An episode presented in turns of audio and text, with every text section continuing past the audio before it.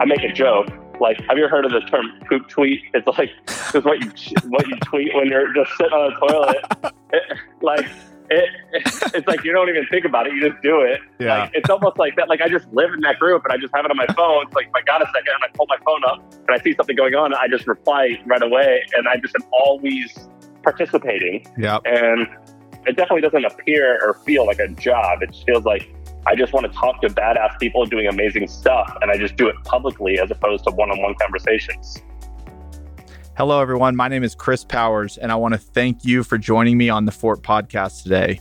This show is an open ended discussion and journey covering real estate, business, entrepreneurship, and investing. I would love to hear from you by tweeting me at Fort Worth Chris on Twitter. Hey guys, it's Chris. Thanks so much for joining me on the Fort today. I have Sam Parr, king of the media empire, the hustle, trends, and everything in between. I reached out to him a couple weeks ago because he's hiring a new CEO, and I wanted to know more about why he did it and how he did it. So we talk about that. We talk about trends, which has been growing really quickly the last couple years, and we talk about the big online community it's created, some of the cool stories that have come out of trends. We talk about San Francisco and his recent move to Texas and why he moved here. We talk about kind of the state of the media industry and how a lot of things that we think are new today aren't actually new. They've been happening forever. And we kind of talk about the future of the newsletter and email industry. So enjoy. Sam, thank you for joining me for part two. Appreciate it. Yeah. I reached out to you the other day because I was listening to your podcast with Wilkinson and then just reading some stuff you'd put on Twitter about replacing yourself as CEO. So I guess my first question is uh, why did you decide that you needed to be replaced? Well, I learned how to do it, and I, like I, I have a lot of influential, or I have a lot of people in my life who are like way better and more successful than I am, and I learned from them how to do it. And there's like a few people who inspired me. One being Tucker Max, who's an investor and friend of mine, and then the other being Andrew Wilkinson, and then a guy who I don't know, he's dead, but I, I read his book religiously is uh, Felix Dennis, and I just like had this mindset that the person who starts the thing has to be the CEO and run it and be there all the time. And I was like, wait a minute. Not only is that not true, it's probably the business will probably be more valuable if that is if you do the opposite.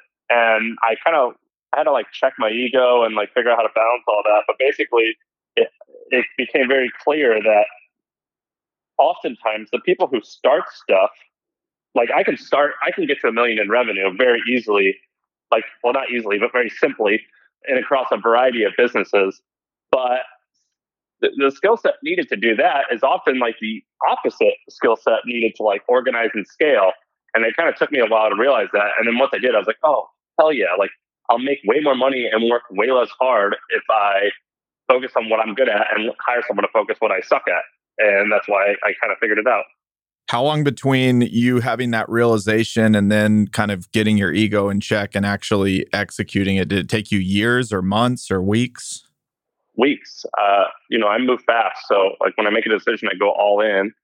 Um, and I made the decision like in June and hired a recruiter in June. And uh, we moved very quickly. And then we like started making offers. Like we found the right people by October. How many people did you interview along the way? My recruiter, his name's Ty Burke, which everyone should look up. He would find people like their LinkedIn's, and I would be like, I would just say like, yes, yes, no, no, yes, yes, and then he would go and interview all of them and send me detailed notes, and I would say like, that person's interesting, that's interesting, that's interesting. So I probably interviewed 14 people maybe, but he interviewed probably 100. And of like the 14 that I interviewed, I would have hired most of them. Really? Um, so yeah, maybe not as CEO, but like I, I nearly everyone I talked to, I enjoyed, and I was like, wow, this person's very smart, and I'm amazed that they're even talking to me. So you get down to 14 that, that you really like, and you just got done saying that I guess you could categorize yourself as a great starter, maybe not a great scaler. Is that probably accurate? Well, I can do it. I mean, I did do it. I scaled us to millions of dollars a month in revenue. Yep. Um, it's just like a real, it's like needlessly painful. So, you know what I mean? It's like a sprinter trying to train to run a marathon. It's like, you can do it. It just doesn't come naturally, maybe. And it's not as exciting. Did you come up with the job description? Like, what the, I guess my question is, what is the CEO that you're hiring going to do differently than what you were doing? Uh, I came up with the job description. Yeah, I wrote it, and a lot of people loved it. Like, because I, I, I used very little bullshit, and I just wrote how I wrote, and people were like, "Oh." We interviewed a lot of people who came from big companies, and like, "Oh my gosh, I'm so happy you didn't use jargon or anything like that." So that helped.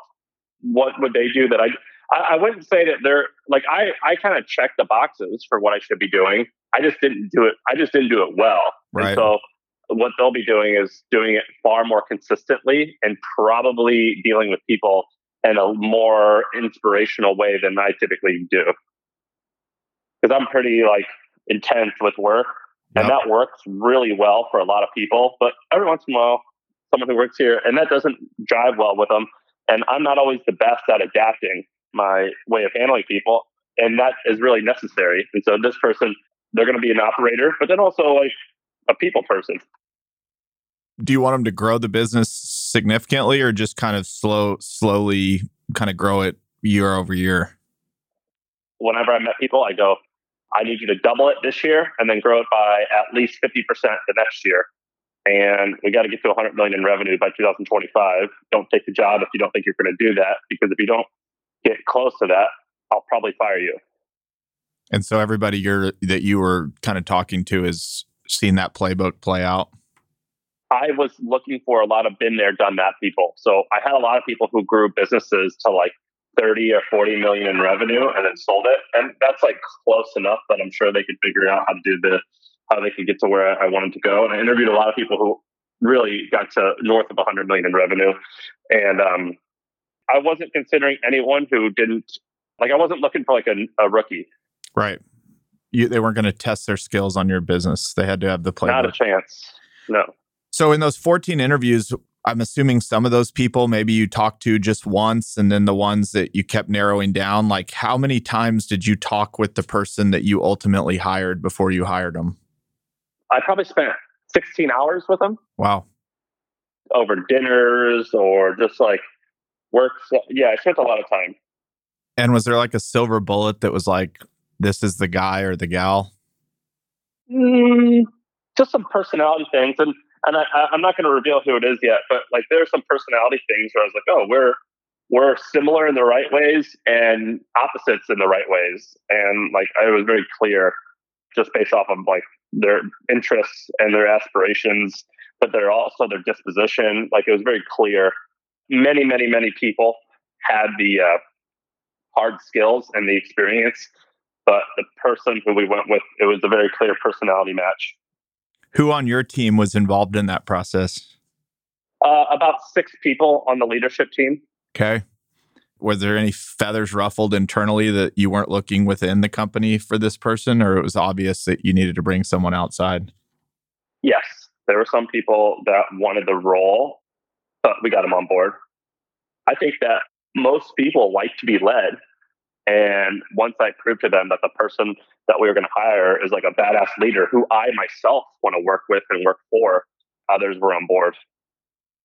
So, where does that leave you? Like, what are you going to be doing?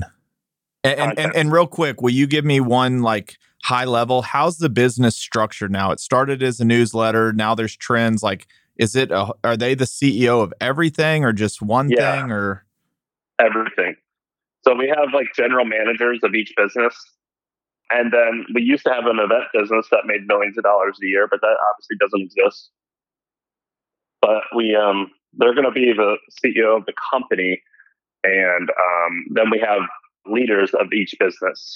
And then I'm going to focus on, I don't know what my title's going to be. I got to figure that out, actually. I didn't even think about it.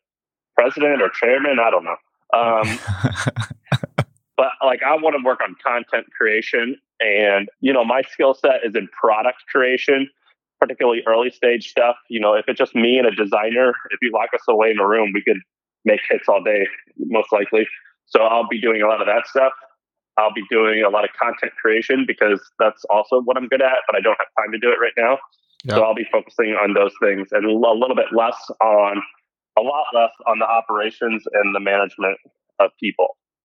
Are you going to report to him or or her, or, uh, or, do they report to you, or is it kind of a mixed bag? Like, how do you think about that? It's definitely it's definitely mixed bag. I own the company, so like I could fire anyone. But the way that I'm going to run it is like I defer a, a lot of like if someone has good judgment, I defer even if I disagree with them. I defer my the decision making to them or uh, delegate decision making to them. So I'm going to let them do their thing. I'm going to let them run the show. So in a way, I'll be when I'm like being a content creator, I'm, I'll have deadlines and I'll kind of report to people a little bit. But the numbers and the business performance, they'll be operating it, but I'm the boss. Like they got to report to me on that. The reality is, is like, yeah, I'm the boss, but it's definitely a partnership. That's for sure. For sure. So if I asked if if the podcast was with your future CEO and I asked them what's what's your expectation of Sam, what would they say? That I go off and do my own thing and, and that grows the business and that I work with them to create quarterly expectations. And are you given free reign to just kind of go create, create, create? Or do they have to like agree with the stuff you're creating? Sorry, I don't understand that question. Like you you were just saying I'm I'm good at product, I'm good at content, I'm good at starting things. Like, are you going to be given free reign to go kind of keep starting new things within the the umbrella to make the the business better? Is it like you're going to work with somebody to agree on what things you're going to create? Well, technically, yeah, I could do that, but I don't think that would be a very successful partnership. So, For sure. So I do look to have harmony. That doesn't mean that they'll like what I want to do, and it doesn't mean that I'm going to like what they'll do but I think that I think that we can definitely you know disagree but still buy into each other. So I, I guess what I mean is I will will do stuff that we that we buy into, but that doesn't necessarily mean that they're going to like it or that I'm going to like their stuff. So I, don't I wouldn't use agree is the right word, but agree to do is the better phrase, maybe. Yep. When are you going to release who it is and kind of come out to the world with it? January. And is there a reason why you're waiting till January? There is a reason. Okay, but you can't say any. You can't say. I'm guessing. I can't. okay, that's cool.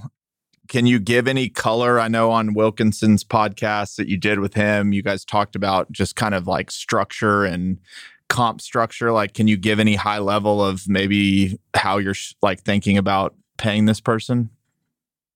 Yeah, uh, a very, very lucrative annual salary, a very lucrative annual bonus. And if we ever sell the company and they're part of it, then they'll get a chunk of the profits. How's the bonus structured?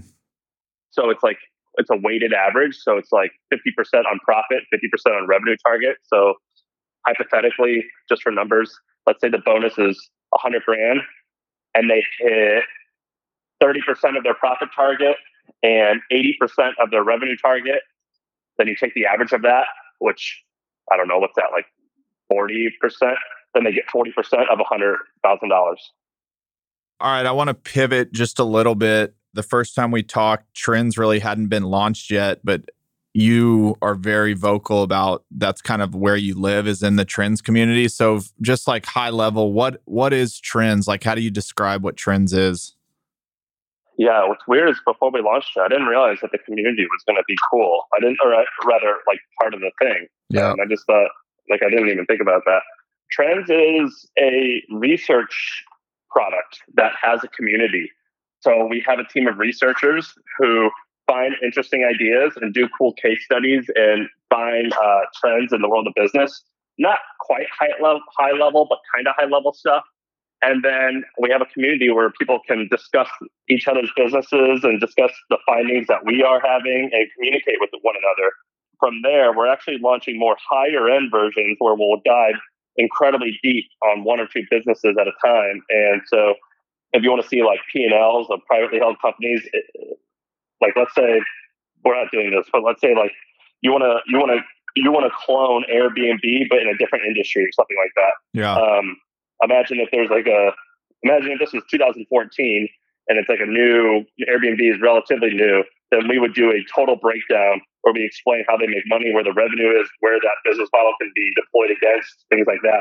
And so those are called guides, and those are actually we already have our first one done, and it's coming out soon. But anyway, trends is it's hard to explain a little bit, which I'm not good at, but I would say it, it's definitely a community, that's for sure. And what like what's your position in that community? Just talking to lots of people with lots of cool ideas, or like, do you, is there something special you're bringing to it?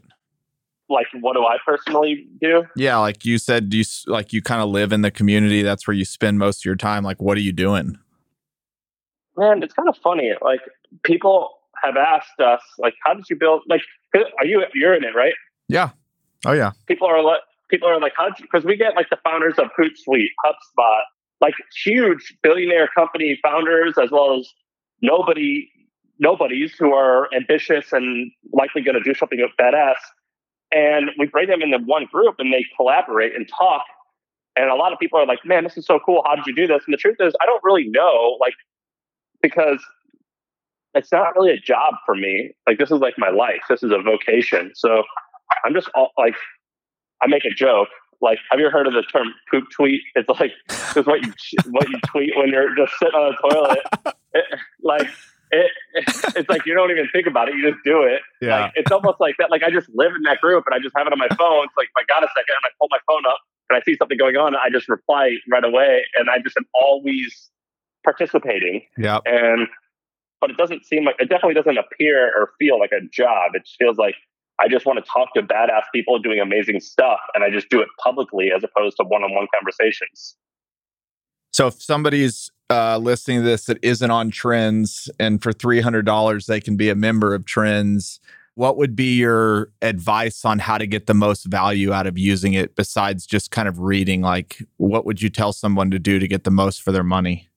Well, I do think that they should um, consume and understand the culture of the group for a long time I also think that the best way to get attention in the group is to lead an interesting life and tell people about it because like a lot of people want to see what others are doing so they can learn and improve themselves. So I think what I would do is work on something interesting or have some interesting insight and share it with the folks. So like even if it like this one person in, in the group like bought an avocado farm for like fifty thousand dollars. Like it's not like they're they bought a piece of property that has avocados like avocado trees.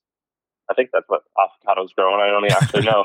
and and and they're beginning to sell them, and like that's not like a huge like like we have founders of billion dollar companies here. That's not like not, that's nothing compared to them, but that's incredibly interesting.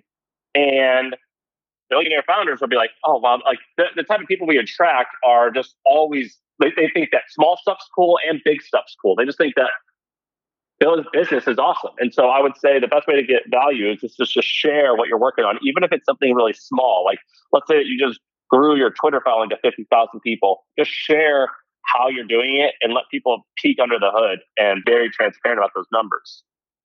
Okay, so maybe my next question off the piggyback of the avocado deal is is there like one or two stories that come to mind immediately of just like earth shattering things that have happened that you'd never really thought would have happened this quickly because of trends? Yeah, I mean, like a ton of deal flow has happened. Like people have bought and sold companies. We wrote a report about where we just like uncovered some interesting trends that were growing, and someone built that business and it is doing like half a million a month in sales. It's called, uh, yeah, Nerdy Nuts. It's like handmade peanut butter that's like uniquely flavored. I mean, like uncovered. I forget exactly what we uncovered, but this person kind of took it and ran with it. And now he, he like posted his financials. He's like, all right, you guys got me to like half a million a month in revenue. Thank you. I mean, we didn't do it, but you know, the community maybe eh, helped and maybe we gave him a little, some ideas. We also wrote about the plant business early on. One of the first reports we released were like, I'm pretty sure that plant, the plant business is kind of like the mattress industry in 2019, which is it's like everyone sells it in person and there's very little there's not like a clear seller digital like a digital first seller which is kind of weird because like one in three americans has an indoor plant and we wrote about that and now there's multiple plant companies which is kind of funny and they're doing well. So when you're saying there's like there's people buying and selling deals are they like hey i've got a business for sale. Does anybody want to buy it? Or they're just meeting people in the community and they're just kind of doing it offline? Both. Both And is the community, when you say the community, is that the Facebook group or is that like when you're on trends, there's ways to socialize with people? Yeah, which is funny. Everyone was like, you can't do a Facebook group. That's lame. That's not like premium. That's not special. But I was like, trust me, like the thing about communities is that you need liquidity. It's a marketplace, and liquidity means you need people posting, you need people consuming, and people contributing, like via comments and likes and things like that. And if you have a community on a on a separate forum, it's incredibly challenging because there's more friction, and you'll likely get less liquidity. You know, like if you're Reddit, if you're a big guy already, then it's easier, but it's hard if you don't have liquidity.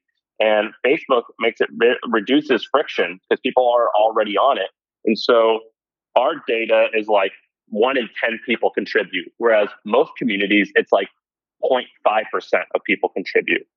And so we chose to do Facebook and we acknowledge that the user interface is poor and there's so many downsides with doing that. But the one upside that trumps all those downsides is that it's highly, highly engaged. So yeah, long story short, it's just a Facebook group. Yeah, I've got to make a confession. I I have Facebook. I have zero friends, zero anything. I'm part of one group, and it's the Trends group, and it's the only reason I have Facebook. Um, a lot of people say that, and but more people have Facebook already than are in your category. But if we had a community that we had our own website and our own, like our own community, then that means 100% of the people would have created a new account just for it. And I think that would make it really hard not impossible, but hard. You've been traveling the country. Are you permanently out of San Francisco? Yeah, I left uh, in July. We closed down the office and everything. So, did everybody leave San Francisco, or are there just people now working remote there from their home or whatever? Most everyone left. Some people are still there. Some people moved to Oakland or in the burbs of California. But I'm almost positive that there's literally one person that lives in the city as of now, whereas it was much more. Like, how many was it to begin with? My company started there and we had 30 employees.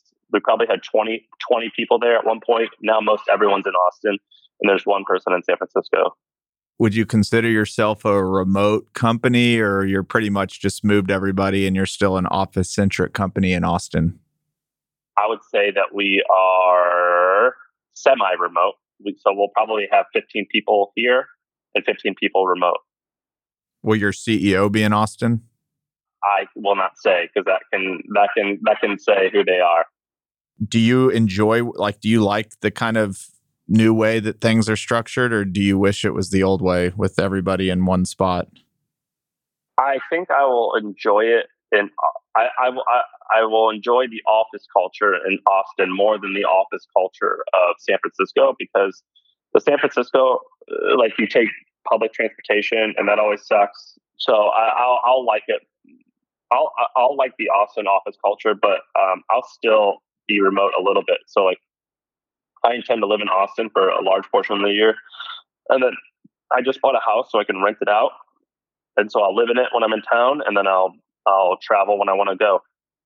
All right, you you moved to San Francisco. I mean, from afar, you really immersed yourself in the culture, kind of a Midwest guy that got out there and really embraced San Francisco and you were a huge it just seemed like a big champion for it. You know, given that I'm in Texas and I read and now you're in Texas, but the things I read, you know, if you're just reading headlines, it's like San Francisco's done.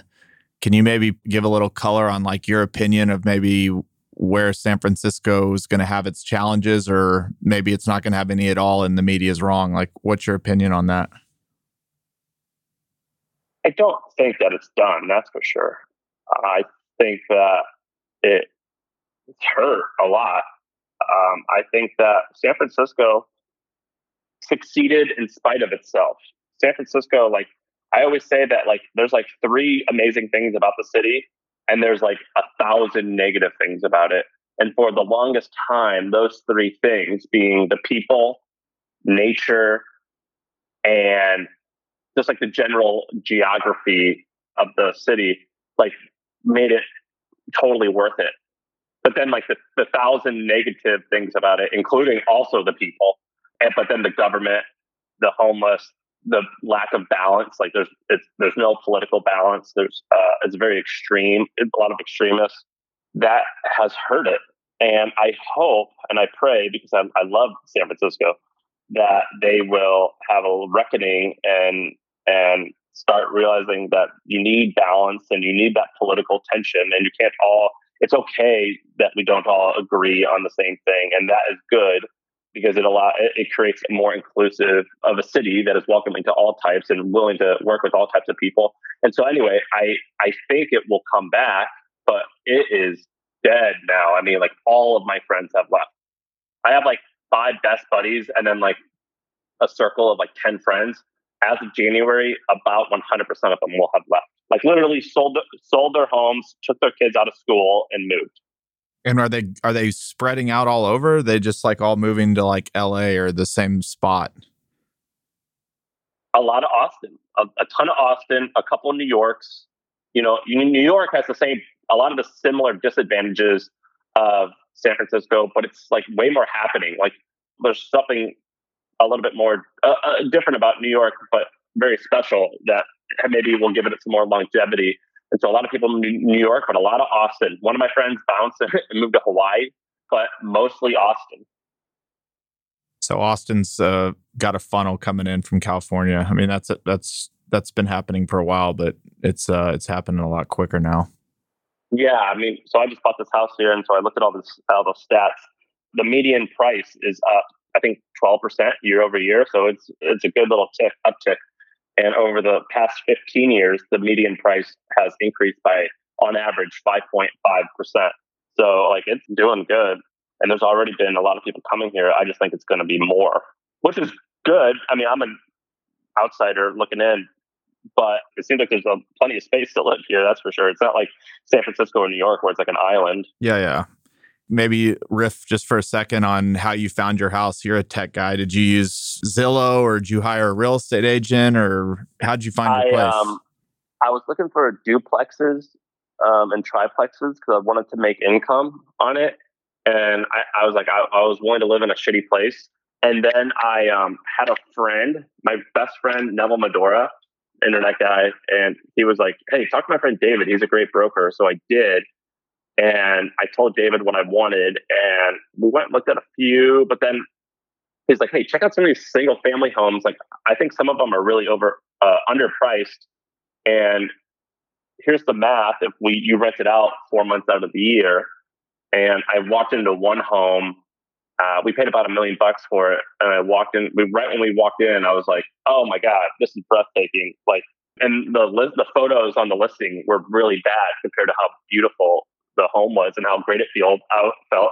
I was like, I'm almost positive that I can get, you know, like eight grand a month on Airbnb for this property. And my, my wife works at Airbnb, so she has a good feel for those things. And I was like, I'm almost positive that we can. That's the bet that we're making that we can like get eight to ten thousand a month for this place for a short term rental if we furnish it nice. And so I did the math and everything, and I was like, I think we can knock this out the park and I think this area is going to grow.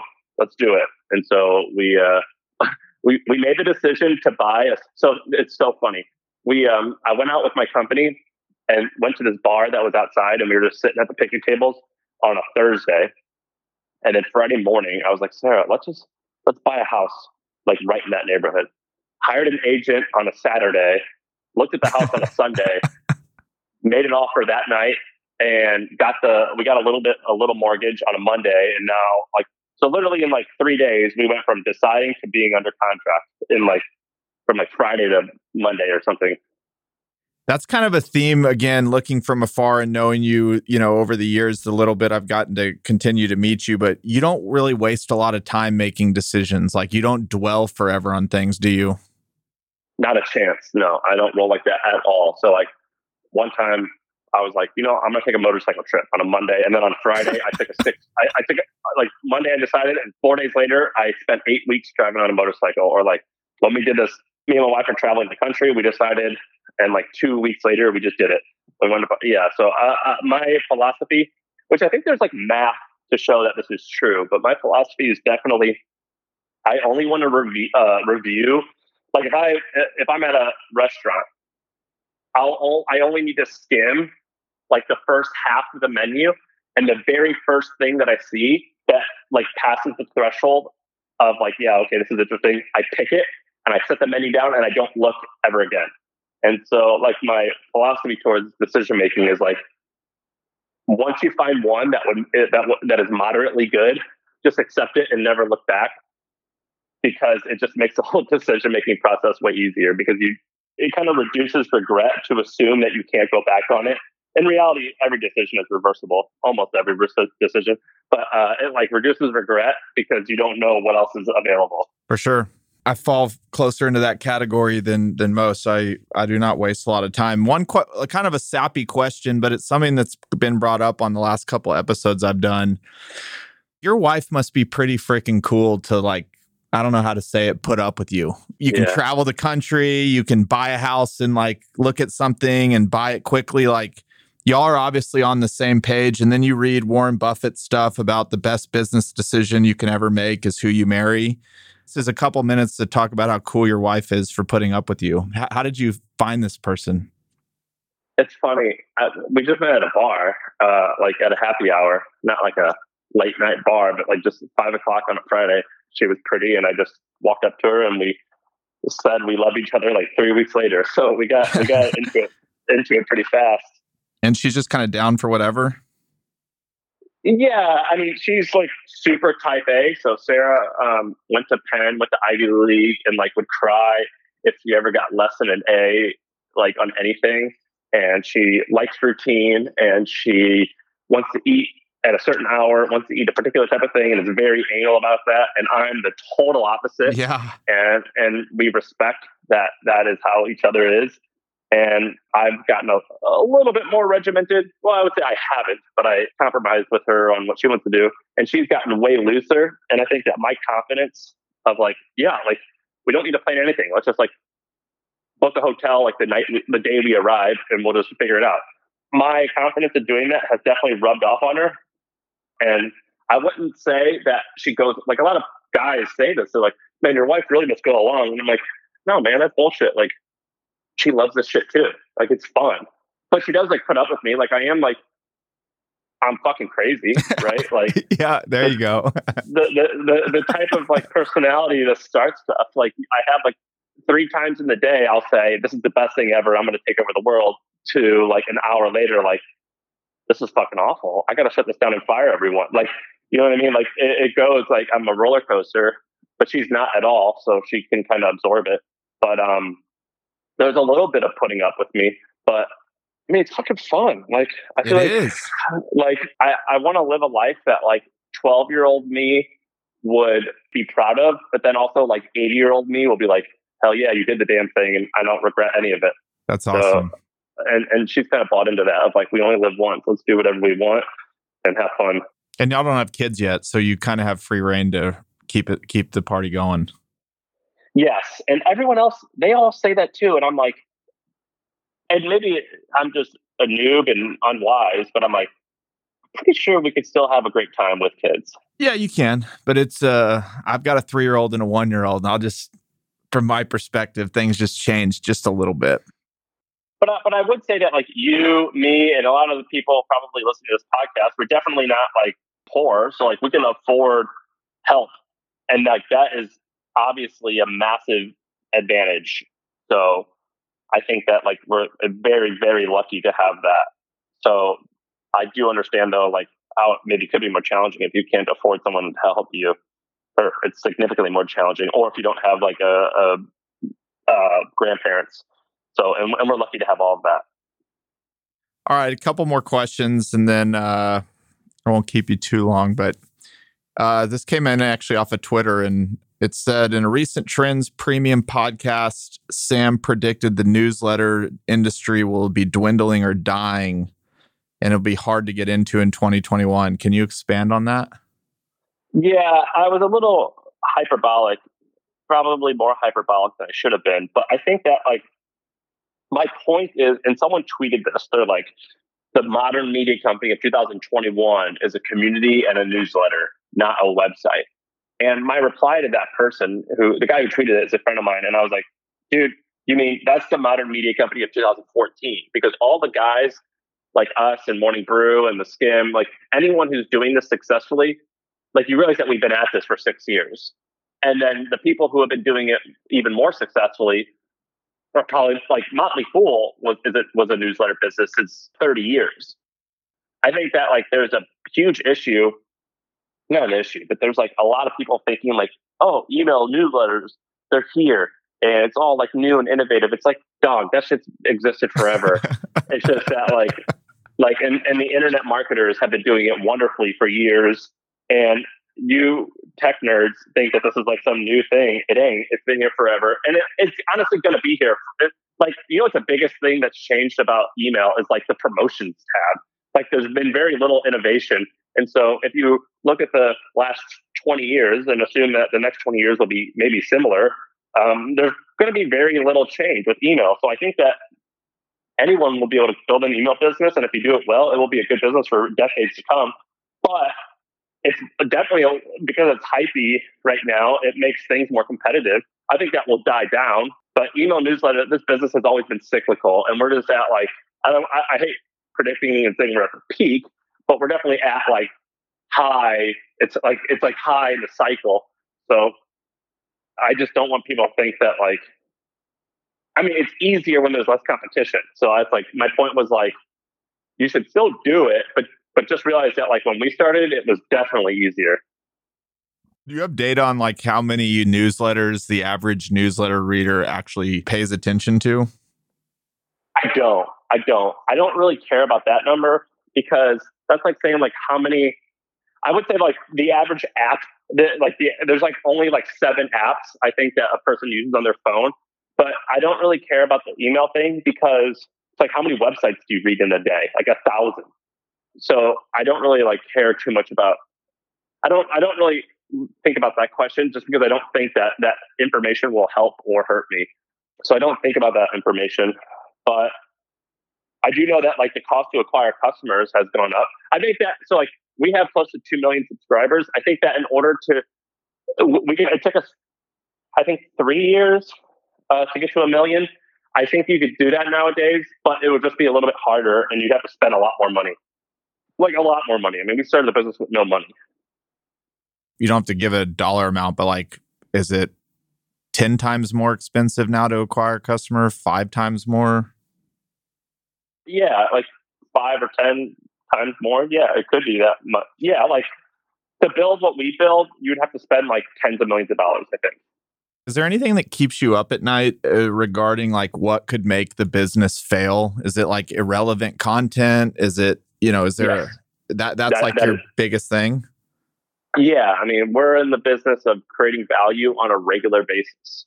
So my what keeps me up at night is hiring the wrong people because the people who we hire are the creators and the things that they create have to be on point on a consistent basis. Like you have to hit a lot. You got to get a lot of hits. And so what keeps me up at night is staying relevant. Like how do I build a like my father-in-law owns a moving business that's incredibly successful. And I think he bought it from someone. So he's owned it for like 25 years.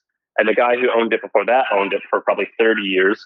And the person who's going to sell it to, likely in some capacity, it will exist for another 30 years. So I'm like, how do like how do I how does this business stay relevant for you know 60 years? And it's definitely possible. The New York Times is I don't know when the New York Times was started, maybe in the 1800s. Wall Street Journal has been around forever. Time magazine is not as relevant anymore, but it's still a viable business. I often ask myself, how do you create something that will last a really long time? Wow, New York Times is 170 years old. So that's what I what keeps me up at night is relevance over a long period of time. I wasn't going to exactly ask it, but it's we're kind of uh, opening up Pandora's box a little bit. Like the media, depending on where you are in the country and you know what you believe in you you can't trust the media like you used to and polls are like so far fucking off of reality that you know people are entering this deal where it's like what news stations do we believe in? Everybody has a different message. Like i guess how do you think about that as it relates to you? And have you ever had a day where you had like a bunch of backlash from something you posted? Because i feel like every company you just mentioned is like under fire right now. Yeah, I think that First of all, yes, I've got backlash. I've got a ton of backlash. I've done a lot of stuff that I don't regret, and I got a ton of backlash. And I, I, there's definitely a bunch of stuff that I do regret that got a ton of backlash. Like one time, one time, like the day after Donald Trump was elected, um, we wrote an entire email in his voice, and so we like used his like phrasing for like put like normal news, and like we weren't even taking a stance. I just thought it would be because he talks funny, right? I just thought it would be funny to do, and like got a lot of backlash. And we've done way more, but um, I think that to put in perspective, like this whole clickbait thing or fake news thing, like we call we called it clickbait. Donald Trump then called it fake news. But in the 1950s or even before that, we called it yellow journalism. Like this isn't a new thing, right? Like this is this if it bleeds, it leads has been around since 1800s or before that. Like this isn't like I think that it's a little bit too it's it's a little bit too of a freak out to act like this is like a modern problem. This is not a modern problem. This is a problem that has existed forever with media. And you're, it's not a problem that's going to go away. You just have to navigate it successfully. So I don't think that I think that yeah, like this whole I think fake news is real. I think that clickbait is real, and that you have to be very careful who, who, on who to trust. But like this isn't new. This has exist, existed forever, and I just think that it's so weird that people think that like this is something that has just been been in, invented. I mean, do you realize that you know what the Pulitzer Prize is?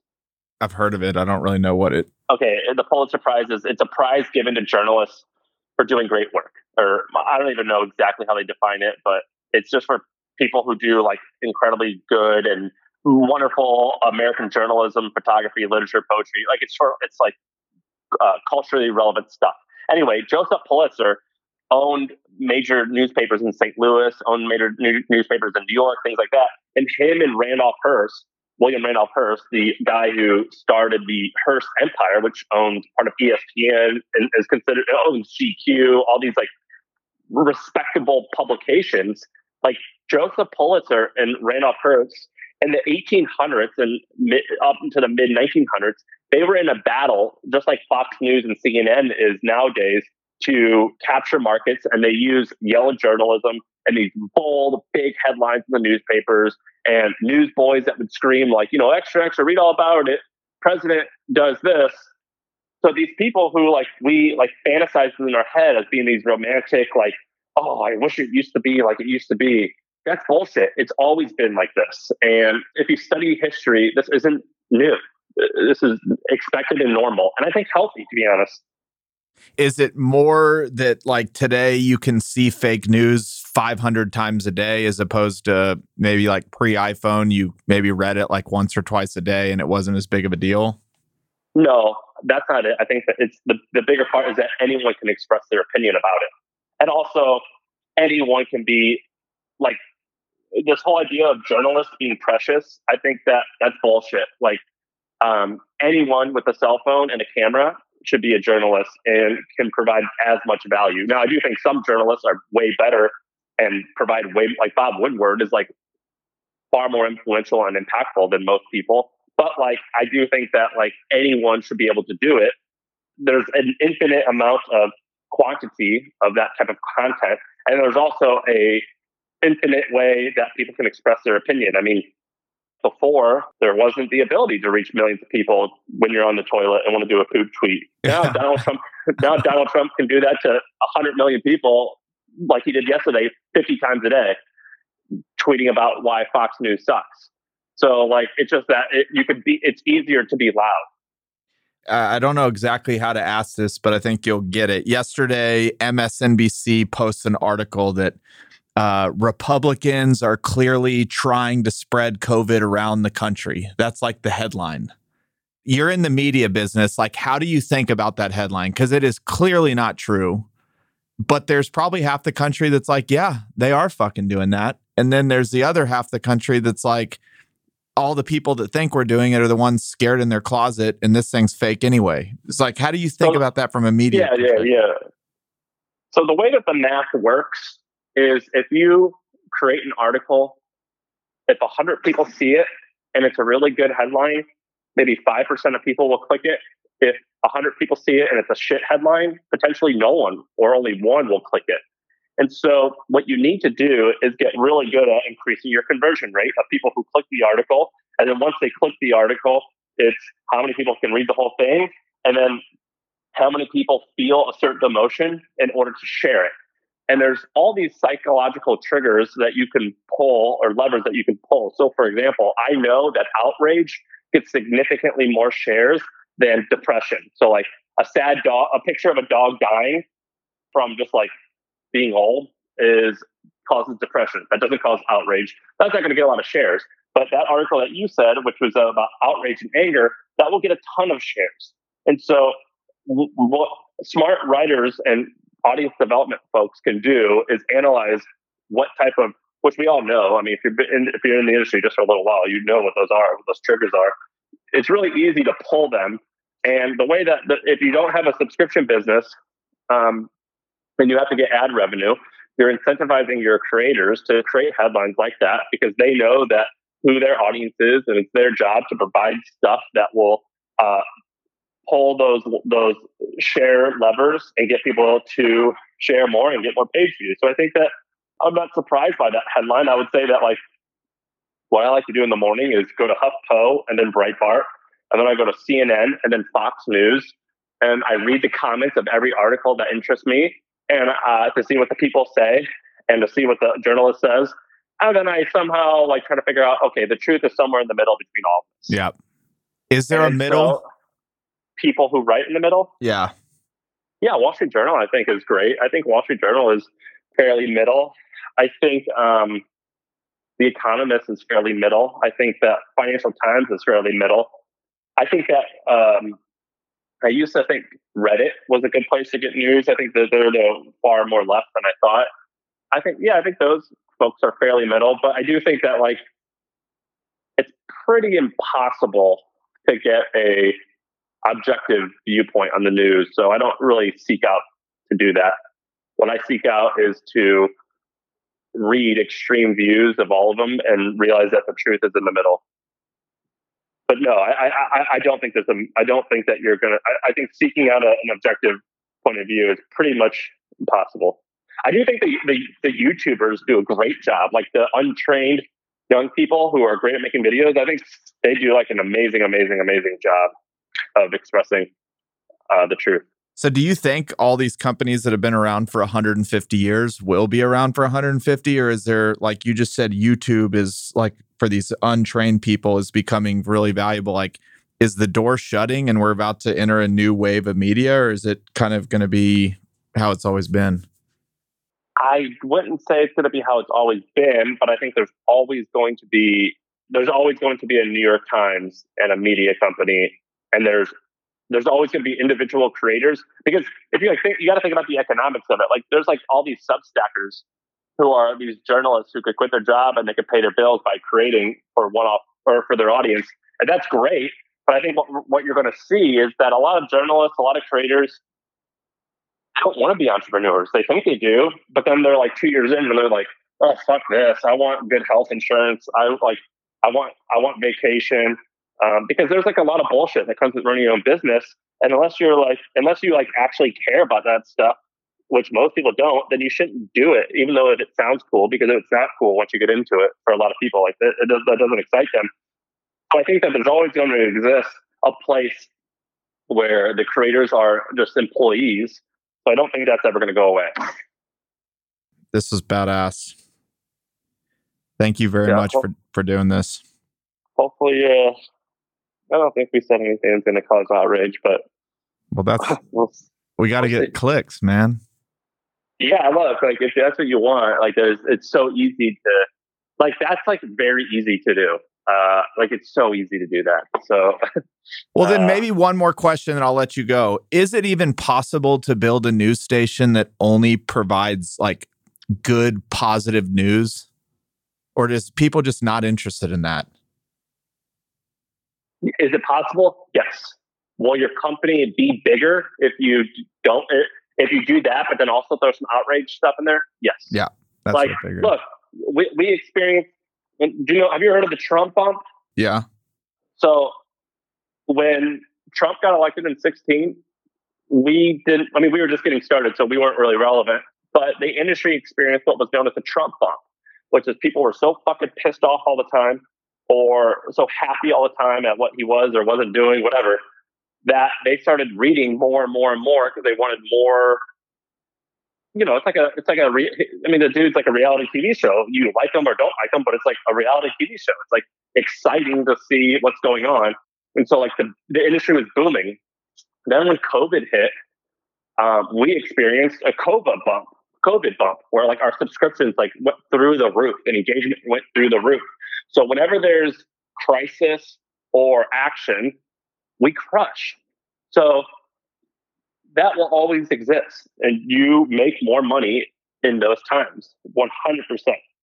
Yep, and that's how it's always been. That's how it's always been, and that's how it always will be. And I don't think that that's bad. That's not bad. It just is. That's just how humans are. Like I want to see a, a uh, I want to see a car crash. You know what I mean? Like I'm not going to apologize for it either. Yep, we're kind of driven by fear and like that instinct of protecting yourself and everything. Yeah, it's also just fucking fun. Like I wa- I like watching a street fight. Yeah, I and do like, too. We, uh, and we all know that. So like, like why hide it? Like if I see two guys get a fist fight on the street, like I'm gonna be like, "Holy crap, Sarah, watch that!" And I'm Yeah. gonna stop my car and watch. And I don't think that that's like wrong to do that. it's just, you're just being honest, man. Yeah, I mean we're just we're just animals, and it's fun to watch people do crazy stuff. And I don't think that that's like a crazy. it's not wrong to do that. I agree. I love it. This was awesome. Yeah. Thank you uh, for the podcast. Yep. All right, I'll talk soon. See All you. right, buddy. Bye.